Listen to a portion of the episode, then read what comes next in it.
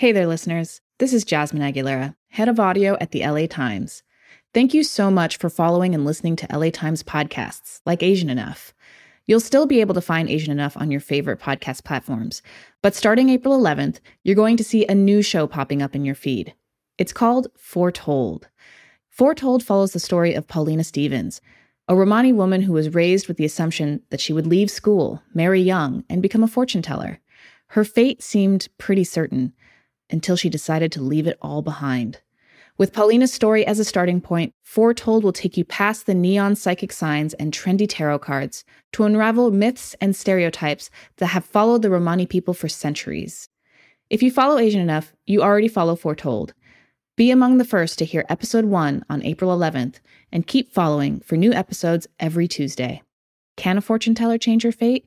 Find out on Foretold, a new podcast from the LA Times.